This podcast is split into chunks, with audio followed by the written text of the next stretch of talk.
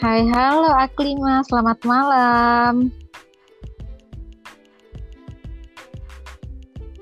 Halo. Hai Kak. Hai, halo. Akhirnya, dengar jelas ya? Sudah. Suara aku kedengeran nggak Kak? Clearly. Oke. Aduh, aku sangat merindukan suara ini nih. Suara-suara yang sangat enak didengar. Oh, aduh. Jadi buat kalian-kalian yang ngedengerin podcast ini, siap-siap jatuh cinta ya sama si adikku satu ini. Oke. Sebelumnya aku mau kenalin dulu. Ini namanya Aklima Bupaslina Shahra. Am I right? Am I right?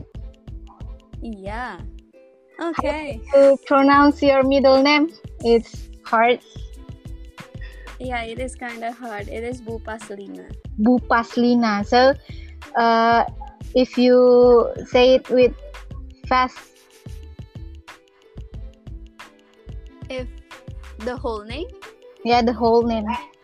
Aklima Bupaslina Shahra. Oh, Shahra, not Sahra. Yeah, it have a H after the S. Okay. S-H-A-R-A. S-H-A-H-R-A. Alright. It's hard. It's hard name. So, yeah, I know. Tonight, gimana di Yasmin? Hujan. Di sini hujan soalnya di Kawas. Di sini juga hujan loh, kan kita satu kota, mohon maaf. Oh iya, lupa kita berada di langit yang sama. Oke, guys, jadi si Aklima ini, atau aku biasanya manggilnya Ina, adalah anak kecil. Sebenernya bukan anak kecil. Enggak, aku bukan anak kecil. Jadi Aklima ini kelahiran Madagascar tahun 1998, tapi jangan pernah coba-coba untuk meremehkan tahun kelahirannya ya, 98 ini. Karena si Aklima ini udah menguasai 4 bahasa. Indonesia, English, Korea, dan Perancis. Dia lulus S1 dari IPB tahun 2016. Bukan, 14, mohon maaf. Lulusnya 2014. Bentar, aku kok lupa sendiri ya, bentar. 2014 masuknya, lulusnya 18. Oh, 2018, sorry, salah ya. Ya. Oke, lulusnya 2018, jadi kamu lulus S1 di usia 20 tahun ya? Iya. Yep.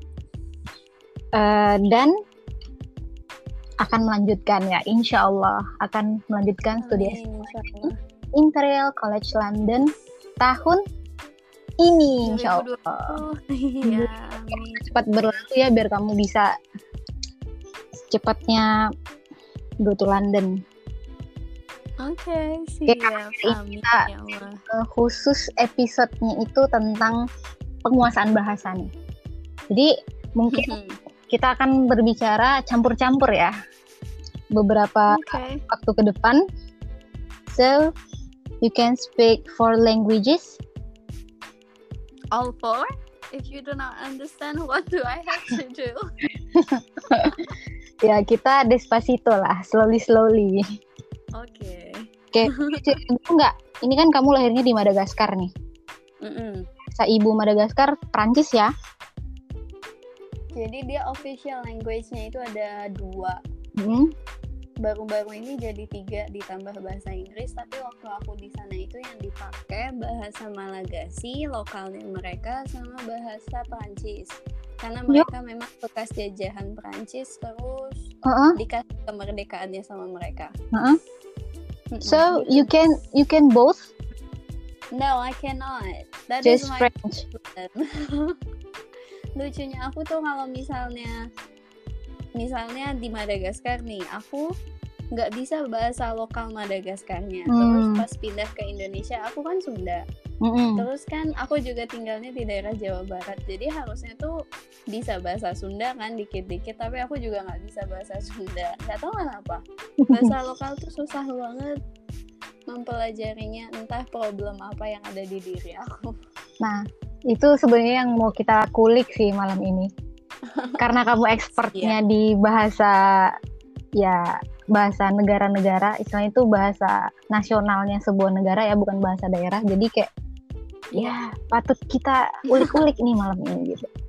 Jadi karena kamu lahirnya kan di Madagascar nih, bahasanya Perancis berarti. Nah, kamu itu dari lahir pertama kali yang bisa itu bahasa apa dulu? Indonesia dulu atau Perancis dulu? Kalau kata mamahku sih bisa pertama itu bahasanya bahasa Perancis. Oh, berarti mamahmu udah membiasakan bahasa Perancis dulu berarti di rumah? Iya, soalnya karena memang sebelum berangkat juga kan mama papa sama-sama kursus bahasa Perancis. Papa juga dulu tuh sempat kuliah sastra Perancis. Jadi pas udah nyampe sana, lingkungannya karena nuntut kita berbicara bahasa Perancis juga, jadi ya begitu, lingkungannya bahasa Perancis, orang tuanya juga bahasa Perancis, akunya duluan bahasa Perancis dulu. Bahasa ibumu Perancis berarti ya? Iya. Kayaknya gitu.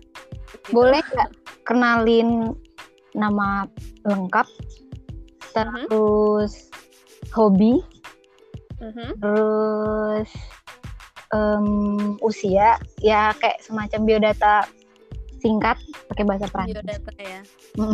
Okay.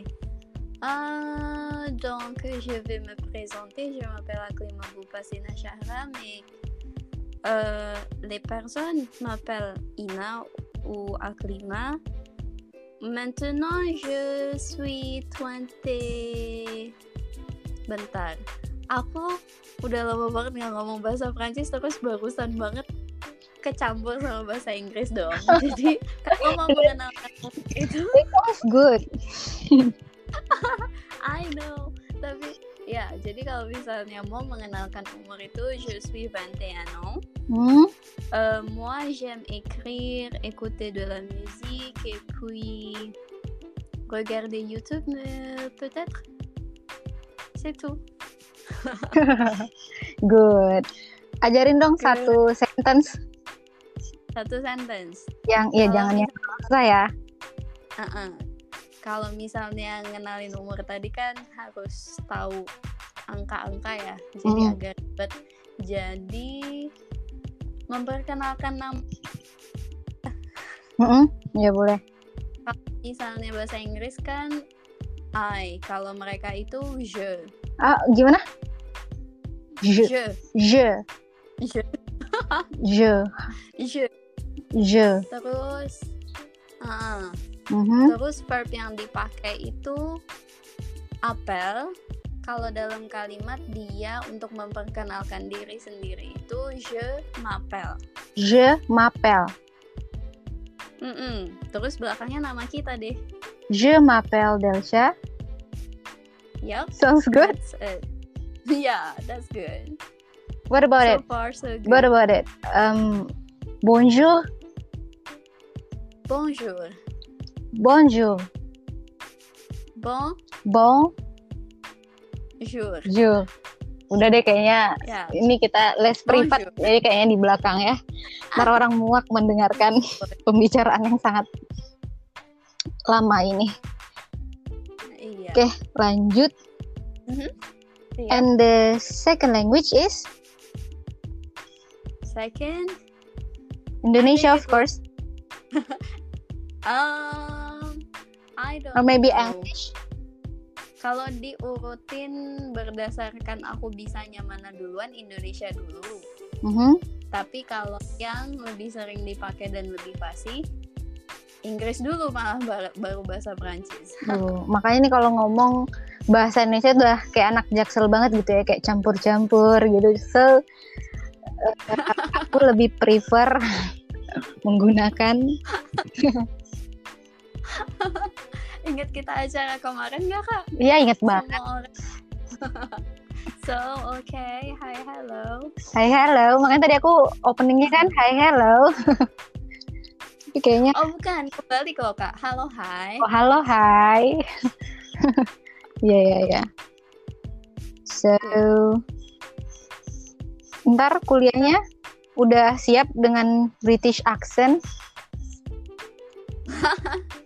British accent, aku suka banget sebenarnya sama British accent. Dan sebenarnya kalau bawaan bukan British accent, tapi karena emang suka banget jadinya akhir-akhir sering mempelajari the British accent to sound more British, more polite, and of course more beautiful.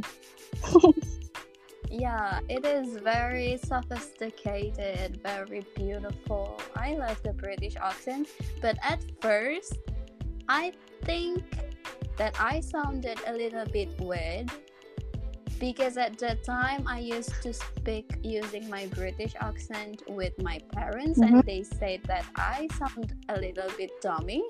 So, and they don't understand or something like that? Yeah, kind of. They didn't really understand, but now it's better, much more better.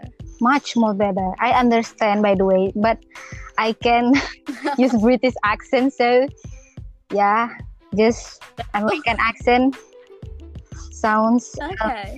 Sounds like chill, more stuff. Yeah, it sounds very chill, casual,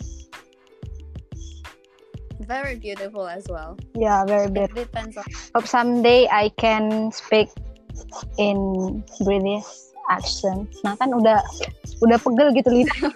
Cobain beberapa kata doang, padahal harus sering-sering coba tongue twister juga tuh. Iya sih. Oh iya. Kalau tunjukin udah lancar tongue twister kamu. Tongue twister ya. Yeah, right. I learned actually because I don't really call myself a fan of K-pop, but I do enjoy it. And I watched a concert that happened in England, and they practiced this tongue twister, and but it would be the better butter to make a bitter butter better. Oh my god, that was amazing. Kalau pelannya Betty bought a bit of better butter to make her bitter butter better. Banyak kok itu di Google juga. Aku juga jago. Menurut aku mau dengar? Jago apa Kak? Tongue twister, boleh. Ular lari lurus. Tapi aku nggak bisa loh. Itu tongue twister yang satu itu karena ada R-nya kan. Terus R aku tuh R Perancis. Iya, yeah, I see. Kegantung. Aduh, itu nyiksa banget. That's okay. Do not tell me to do that. Alright, I'm sorry. It's okay. Okay, the next is Korea. The next? Are you K-popper? I enjoy music, and mungkin karena dari lahir itu aku diekspos sama budaya yang beda-beda ya. Jadi aku apapun itu selama di telinga aku kedengarannya enak, ya udah aku suka-suka aja.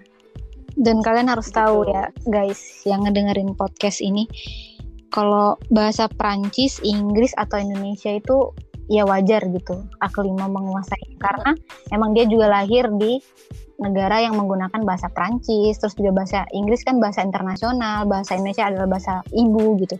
Nah Korea ini loh, dia belajarnya autodidak, dia nggak pernah loh pergi Korea, iya kan Aklima? Belum. Insya Allah. Cepatnya segera. Dan dia nggak cuma bisa bahasa Korea, tapi dia juga ngerti kepenulisan Hangul.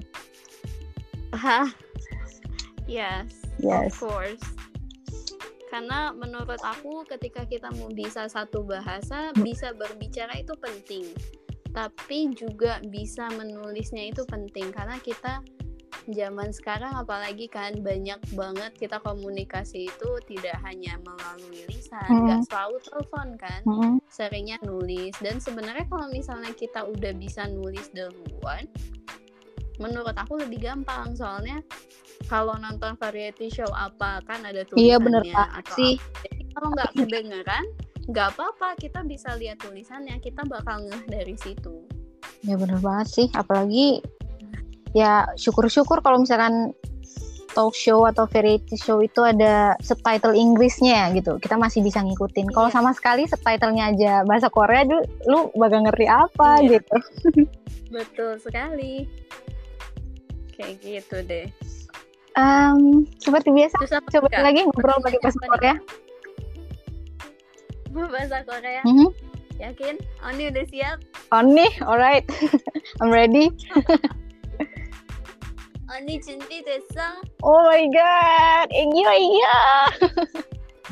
애교 아니잖아. 그래, 저는 아클리마입니다. 23살? 3살인가? 한국에서 23살. Oh my god, it sounds like Korean. Nah ini nih, dari tadi kan udah ngomong bahasa Indonesia, Inggris, Perancis, Korea. Kita mungkin meskipun nggak ngerti ya dengan bahasa-bahasa, tapi kita paham banget nih. Kamu tuh nyebutinnya tuh apa ya sebutannya itu? Pronouns ya? Pronunciation. Pronouns, terus attitude-nya juga beda gitu kan? Beda ya. Tapi aku nggak paham sih. Karena aku yang mempraktekkan itu, aku nggak mendengarkan suaraku sendiri kan. Tapi ketika berbicara dengan orang lain dengan bahasa-bahasa tertentu, orang selalu bilang bahwa my tone of speaking in English is different from Indonesian, is different from French, is different from Korean. Jadi mungkin karena aku sudah terbiasa mendengarkan bahasa itu dan emang dipaksain dibiasakan. Dulu tuh zaman aku nggak ngerti bahasa Korea sama sekali tuh setiap hari aku nonton variety show. Iya karena suka juga sih, tapi maksudnya kan kita nggak paham sama sekali. Tapi telinga kita dibiasakan sama itu, jadi mungkin dari situ aku nangkap entah aksennya, entah tone-nya. Iya, actually when you are talking sounds like native speaker. 정말 ya? 정말 진짜 귀엽지? 알았어. Lanjut Kak. Terus ya. Nah, ini kan di kepala kamu tuh ada 4 ya konsep bahasa. Bingung nggak sih saking banyaknya bahasa yang kamu bisain gitu? Bingung. Kalau mau pakai bahasa Perancis kamu jadi bingung. Yang keinget Inggris. Atau bahkan ketika kamu ngomong bahasa Indonesia yang keinget malah bahasa Korea gitu. Iya sering kayak gitu. Apalagi kalau misalnya untuk saat ini, aku tuh sejujurnya kalau misalnya mikir itu seringnya lebih dalam bahasa Korea ataupun bahasa Inggris. Mikir ya, jarang banget yang namanya mikir dalam bahasa Indonesia. Aku juga gak ngerti kenapa. Terus jadinya kalau misalnya entah perlu chat atau entah perlu email siapa dalam bahasa Inggris, dalam bahasa Indonesia ataupun bahasa Perancis, itu loading dulu. Loading, kondisikan otak dulu baru. Jadi itu masih ada plus minusnya ya. Masih. Yang berkaitan sama yang tadi nih, ada nggak sih tips and tricks untuk menguasai bahasa itu? Karena kan ternyata bahasa itu nggak nggak plek-plek kita mau belajar bahasa Inggris terus kita translate. Ternyata penting banget kan yang namanya grammar atau tatanan bahasa, terus accent. Iya. Dan satu lagi nih yang sangat mempengaruhi sebuah bahasa menurut aku itu slang. Slang. Parah sih itu ketika misalkan kadang kita bingung ya, contoh lah aku kan masih baru mempelajari bahasa Inggris nih, terus aku mungkin nonton atau baca jarang sih, karena kalau baca kan lebih ke formal ya gitu. Kalau misalkan aku nonton drama, film atau variety show yang berbahasa Inggris, sometimes aku per kata itu ngerti artinya. Tapi ketika digabung jadi kalimat, kok aneh gitu. Oh ternyata setelah aku ulik-ulik, ternyata itu merupakan sebuah slang gitu, dan nggak bisa kita artiin. Iya. Dan kita emang harus masuk ke culture bagian itu gitu, untuk bisa ngerti gitu. Nah itu gimana tuh? Betul banget. Jadi balik lagi sebenarnya kalau aku pribadi, kalau pengalaman aku belajar bahasa yang benar-benar dari awal dan itu secara autodidak tanpa ada bantuan lain, maksudnya dari orang lain ya, itu kan bahasa Korea. Jadi aku menyadari bahwa memang penting kita terbiasa mendengarkan bahasa itu dulu. Sangat penting, harus mendengarkan itu dulu. Kedua, aku waktu itu nggak langsung ke pengucapan ya. Aku waktu itu mulainya lebih ke penulisan dulu. Sambil belajar penulisan itu aku belajar, oh ini bunyinya kayak gini, ini bunyinya kayak gitu. Soalnya karena ternyata penulisannya beda, pengucapannya juga beda gitu kan. Sementara di telinga kita kok kayaknya sama-sama aja gitu. Iya benar banget sih, penulisan itu juga penting. By the way, dulu juga aku pas TK sampai kelas 3 SD itu kan aku di swasta. Jadi aku sebenarnya selain bahasa Indonesia itu bahasa kedua yang aku pelajarin itu Mandarin. Baru ini. Memang sih dulu aku manggilnya Lause kan. Itu kalau misalkan salah aja tuh menulis dari awal tuh kayak langsung enggak bisa seenak itu gitu. Enggak, aku setuju sih sama kamu. Jadi penulisan itu emang penting banget. Iya, jadi kalau aku mungkin karena emang waktu itu niatnya pengen bisa bahasa itu dengan sebaik mungkin, jadi aku masuk ke penulisan sambil belajar nulis, belajar bunyi. Dan ketika kita udah paham bunyi, apalagi kayak bahasa yang Korea itu kan sebenarnya dia keluarnya enak banget dari mulut ya. Iya. Maksudnya masuk bahasa yang gampang pengucapannya. Jadi ketika udah paham, oh ini bentuk tulisannya begini, pengucapannya begini, entah gimana caranya aksennya ngikut sendiri gitu loh. Terkadang orang seringkali langsung belajar misalnya annyeonghaseyo gitu kan. Iya benar. Tapi mereka nggak tahu tulisannya, bunyinya tuh kayak gimana gitu kan. Biasanya mereka nggak tahu, jadi entah beda, kedengarannya beda atau gimana. Kalau aku mungkin yang membantu aku lebih fasih dalam bahasa yang terakhir aku pelajari itu yaitu karena aku mempelajari bunyinya secara detail sambil belajar menulis. Apalagi ya Kak? Berarti harus ini ya, soalnya gimana ya? Emang sih istilahnya listening ya, itu membantu banget gitu. Aku pribadi sih banyak-banyak listening, pakai subtitle ataupun nggak pakai subtitle. Emang awalnya nggak ngerti apa-apa, emang lama-lama tuh kayak membuat kita terbiasa gitu. Tapi masih ada masalah nih. Meskipun sekarang aku udah sangat halus dalam mendengar, tapi itu tuh nggak bisa keluar, tau nggak? Kayak stuck in your brain. Gimana cara ngeluarinnya? Nah itu gimana tuh biar kita pede dan bisa ngeluarinnya tuh lancar gitu. Itu gimana tuh tipsnya? Mungkin kalau untuk hal itu balik ke tipe orang masing-masing. Tapi kalau aku pribadi, yang aku sadari dulu kan bahasa Inggris juga aku baru belajar itu waktu pindah ke Indonesia.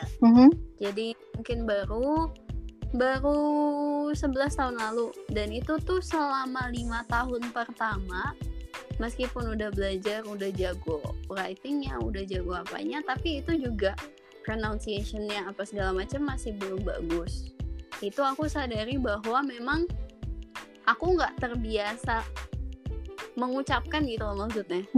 Apa sih Kak? Jadi aku tahu di benak aku itu tuh jawabannya itu atau harus mengucapkannya dengan begitu. Tapi stuck gitu ya? Tapi nggak aku keluarin, emang males aja gitu maksudnya pada waktu itu. Cuman pas masuk SMA terus masuk ke kuliah itu kan, kalau aku pribadi waktunya ada sedikit waktu yang lebih renggang dan kita udah kenal sama yang namanya YouTube segala macam kan. Sejak ada YouTube tuh aku jadi harusnya makin mudah ya. Iya, sering lihat tayangan yang berbahasa Inggris, dan aku memang tipe orangnya tuh sering ngomong sendiri gitu, Kak. Mm-hmm. Jadi ketika oponen atau ketika orang yang di videonya itu lagi ngomong apa, ikutin. Secara tanpa sadar aku entah ngikutin atau entah ngejawab ataupun ngasih reaksi singkat-singkat gitu loh. Jadi tanpa aku sadari juga itu bisa jadi latihan. Nah, ini tips bagus nih. Iya. Kalau misalnya yang nggak terbiasa ngomong sama orang atau malu, ya udah ngomongnya sama video YouTube aja. Nah, ini dia nih, ngomong sama video YouTube. Ya kayak iya, aku gitu. Pribadi sih kayak lagi belajar kan, masih baru banget sih belajar gitu. Dan aku juga masih belum terlalu mengerti cara menggunakan grammar gitu-gitu. Jadi kayak kalau misalkan sekarang nih aku ada kuis, misalkan kuis itu nilaiku bagus gitu. Tapi secara teori aku nggak bisa ngejelasin itu jawabannya apa. Sebenarnya ini tuh bawaan dari terlalu sering ngeliatin video gitu loh. Jadi kayak kenapa kamu pilihnya ini nggak ini gitu? Ya karena ini tuh lebih similar gitu. Iya, lebih akal yang ini daripada yang ini gitu kan? Iya, paham. Iya, balik lagi emang butuh banyak praktis sih, apalagi praktis. Kalau misalnya untuk bahasa. Untuk speaking itu penting banget yang kita praktis. Dan aku tuh kebetulan dari zaman SMA sampai kuliah dan seterusnya selalu punya yang namanya teman yang lebih sering ngomongnya tuh bahasa Inggris. Jadi kita kebawa. Nah, so how to be confident to speaking? How to be confident? First of all, jangan takut salah. It's okay, answer with English. It's okay, jangan takut salah. Do not be scared to be wrong because we are all humans and humans are meant to be learning. Jadi ketika kita ternyata salah dan ternyata dibenerin itu cenderungnya lebih ingat, jangan jadi minder. That's right. Apapun masukannya itu diterima dengan baik dan dijadikan pelajaran aja sih. I agree with you. Cuma itu kayaknya tipsnya kalau untuk confidence, karena apa ya? Kalau confidence emang biasanya tuh orang rata-rata nggak confident karena ya takut salah aja. Selebihnya mah coba lihat apa cowok-cowok yang apa kalau di kelas kan, kalau cowok-cowok rata-rata kayak bodo amat lah gitu-gitu, ya udah kalau misalnya harus ujian harus apa, dia ngomong-ngomong aja gitu kan. Tapi itu justru lebih bagus daripada kita mikir lama ini bener nggak, tapi kitanya nggak ngomong-ngomong gitu, akan jauh lebih baik. Setuju sih, tapi aku pribadi sih masih kayak aduh ini kalau ngobrol, kecuali ya kayak ya sama kamu bodo amat lah gitu ya, maksudnya kalau sama teman-teman deket gitu ya aku nggak malu gitu. Tapi kalau untuk keluar gitu masih malu banget gitu. Ya mungkin bisa juga dimulai dengan memilih speaking partner yang baik. And I think you're the best partner to practice. Well, I hope so. Amin. Semoga because aku juga mendengar. I really love your accent, your attitude when you're talking. Like my Okay, my attitude? Yeah. My accent, okay. Sure. I don't really know what kind of attitude I have because I'm the one speaking. I don't really hear my voice. But yeah. I love it. Thank you. So what do you think about me? Like when I'm talking? It sounds like masih Indonesia banget, or maybe udah mulai, yeah, you know what, like have a good accent or something like that. So actually sebenarnya kalau menurut aku mempunyai aksen native tertentu itu nggak terlalu penting. Tapi menurut aku juga kakak udah nggak terlalu yang kayak Indonesia banget kan, maksudnya ada yang ketika berbicara ternyata Jawanya mendok banget atau nadanya nada orang Medan banget atau orang mana banget gitu kan. it's okay as long as you are pronouncing it right. Mm-hmm. And biasanya tuh sebenarnya yang membuat itu terdengar agak-agak memiliki kearifan lokal itu ketika pronunciation-nya masih belum benar. Mm-hmm. Aku sih menyadari itu karena kebetulan aku juga ngajar bahasa Inggris. Jadi aku tuh nyadar ketika mahasiswanya pronunciation-nya mulai miss, itu dia mulai terdengar aksen aslinya dia gitu. Mm-hmm. Jadi memang sangat penting untuk melatih pronunciation itu. Mungkin kita nggak akan punya aksen yang terlalu kuat seperti British atau Australian or American, mm-hmm. tapi paling tidak cara berbicara kita tuh jelas dan bisa dimengerti gitu. Penting, dan itu yang paling penting sih. Buat speaking penting orang ngerti lah ya kita ngomong apa gitu. Iya. Kalau misalnya untuk aksen-aksen bonus lah itu, bonus belakangan.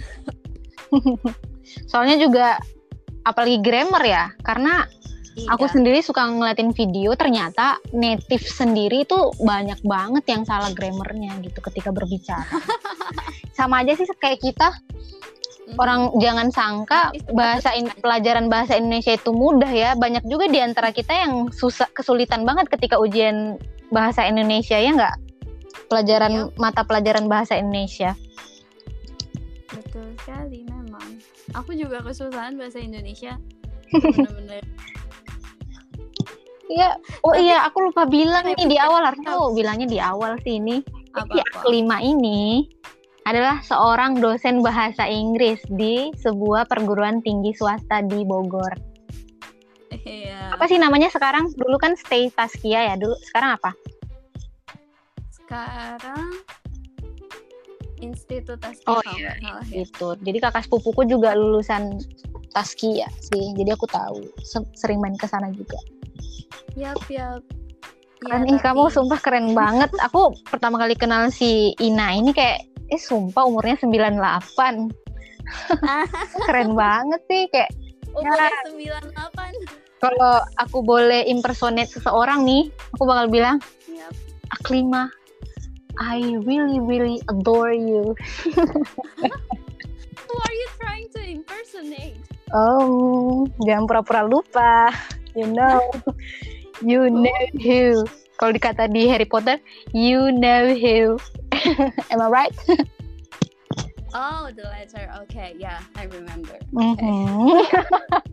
The love letter. Out of topic. Oh my god. Oh my god. Oh my god.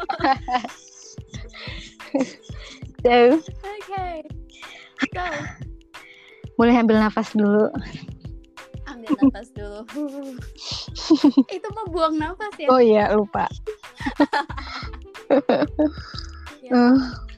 What else? Apalagi ya?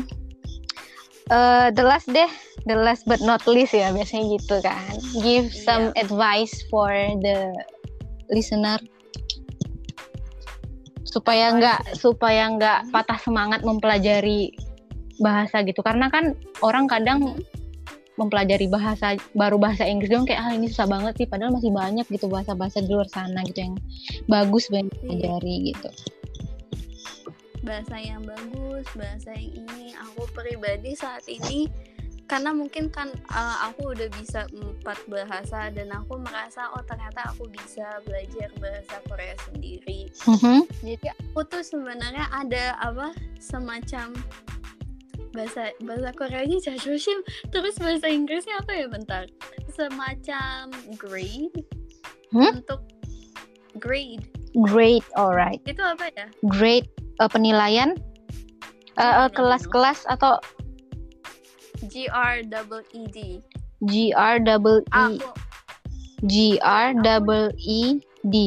grade, no grade. I've never heard it.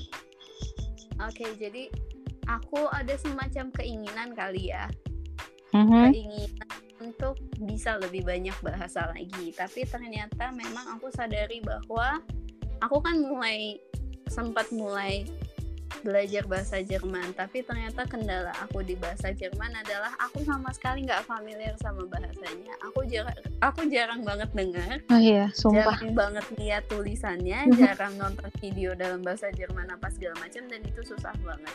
Jadi ketika Anda mau belajar bahasa yang baru, sebisa mungkin difamiliarin dulu telinganya. Jadi ketika mulai belajar tulisannya, mulai belajar fonetiknya, kalian tuh semacam di otak udah ada memori, oh iya ini tuh kayak gini gitu, biar nyambung. Kedua, mungkin kalau tips dari aku, nggak usah terburu-buru untuk latihan speaking sama orang. Kalau misalnya emang belum punya konsep gitu.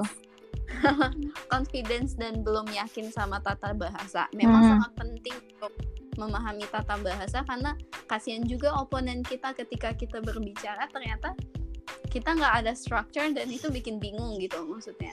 Paling tidak kuasai dulu basicnya, terus sebisa mungkin sesegera mungkin setelah mempelajari basic itu coba latihan, entah sama orang atau kayak aku tadi lihat video terus aku coba jawab pertanyaan di vlog ataupun tayangan itu dan sejenisnya. Kalau aku pribadi 3 itu, dan yang keempat ini sebenarnya yang paling penting sih, kalian harus punya yang namanya motivasi. Dan motivasi itu tuh nggak mesti motivasi yang gede. Aku waktu itu pengen banget bisa bahasa Inggris dengan baik dan mulai mempelajari atau memberanikan diri melihat tayangan bahasa Inggris lebih banyak itu gara-gara aku kan suka nyanyi. Jadi aku pengen nyanyian aku tuh kedengaran lebih bagus dengan pronunciation aku yang lebih baik. Iya benar banget sih. Jadi dengan alasan yang sesepele itu pun gak apa-apa. Dan kalian pegang aja sampai akhir. Ketika capek, istirahat dulu gak apa-apa, sambil nonton-nonton aja mungkin. Iya benar. Chill. Jangan yang dipaksa terus-terus kitanya gak enjoy sama proses yang kita buat sendiri. Itu terutama kalau autodidak ya. Iya benar. Kita lebih punya opsi untuk membuat sistem belajar kita. Jadi kalau misalnya udah mulai capek, jangan yang dipaksa terus kitanya malah give up. Jadi mungkin 4 itu aja kalau dari aku. Nice. Oke, gak kerasa nih 37 menit 37 pembicaraan kita gitu. Karena biasanya sih podcast, karena ini ya tantangannya membuat podcast itu karena dia audio, jadi kayak emang harus menarik banget gitu. Sebenarnya untuk video sendiri sih 15 menit udah kepanjangan gitu, tapi semoga nih karena dari awal sampai akhir nih kan isinya ilmu semua nih, jadi semoga banyak orang yang bisa mengambil hikmah dari pembicaraan 37 menit kita gitu. Nah, ntar kalau misalkan teman-teman suka dengan pembahasan yang kayak gini atau misalkan butuh motivasi lainnya atau ada yang mau ditanyain, ntar boleh nanya. Kapan-kapan kita ngobrol-ngobrol lagi nih di sini. Mumpung gratis ya nih Aklima. Kalau biasanya kalau mau belajar sama Aklima kan harus masuk Institut Tazkia dulu tuh, harus baik. Ya di sana mahal banget. Aku sempet hampir pengen masuk ke sana, nggak jadi cuma gara-gara mahal di situ, swasta soalnya gitu. Disentul lagi. Oke, terima kasih ya Cikgu. Terima kasih banyak gitu. Ntar gimana? Aku suka banget. Akhir-akhirnya suka banget denger orang ngomong pakai bahasa Korea karena lagi rajin nonton drama banget. Soalnya cute banget gitu kedengarannya. Terakhir deh, boleh kasih pesan penutup gak pakai bahasa Korea? Terserah deh orang yang mau denger itu bakal ngerti atau enggak, yang penting kamu ngomong deh satu kalimat. Oh, satu kalimat aja kan ya? Satu paragraf boleh? Agak... Oh no, otak aku lagi nggak disetting untuk itu. Oke. 그래. 지금 언어 공부 중 사람들에게 포기하지 말고 그냥 해보세요. 재밌어요. 그리고 말씀해야 할 거 없어. 그냥 해. 다 그냥 해. 말해도 그냥 해. 말씀도 그냥 해. 듣는 것도 그냥 해. 다 그냥 해. 나이키처럼 그냥 해. Kenyang gue dengernya. Gak tahu tuh ngomong apaan. Aku kalau nggak salah ya maaf ini out of the box. Jadi kalau misalnya slogannya Nike, itu kan just do it. Just do it. I know. Dan bahasa Koreanya itu kenyang he. Oh, jadi kamu tadi mungkin pokoknya lakuin. Pokoknya lakuin aja. Pokoknya lakuin aja intinya gitu ya. Nah, ini PR nih buat para pendengar. Kalian harus memecahkan misteri di balik advice yang dikasih sama Aklima tadi. Iya, dan mohon maaf kalau ternyata ada kesalahan grammar ya, tadi agak-agak ngeblank di tengah. Ya udah, gak apa-apa. Iya. Gamsahamnida, Aklima sih. Hodo kansai. Sarangeo. Kure sarangeo ni. Pagoshipo ya. Mohon maaf pemirsa semuanya. Podcast kita udah 40 menit. Pokoknya aku sekali lagi nih makasih banget Aklima udah mau. Ini Aklima by the way baru banget bikin akun Anchor karena aku paksain dari siang. Terima kasih banget Aklima. Kapan-kapan kita ngobrol lagi. Kamsahamnida. Muncul good. Merci. Terima kasih. Bye. Bye everyone.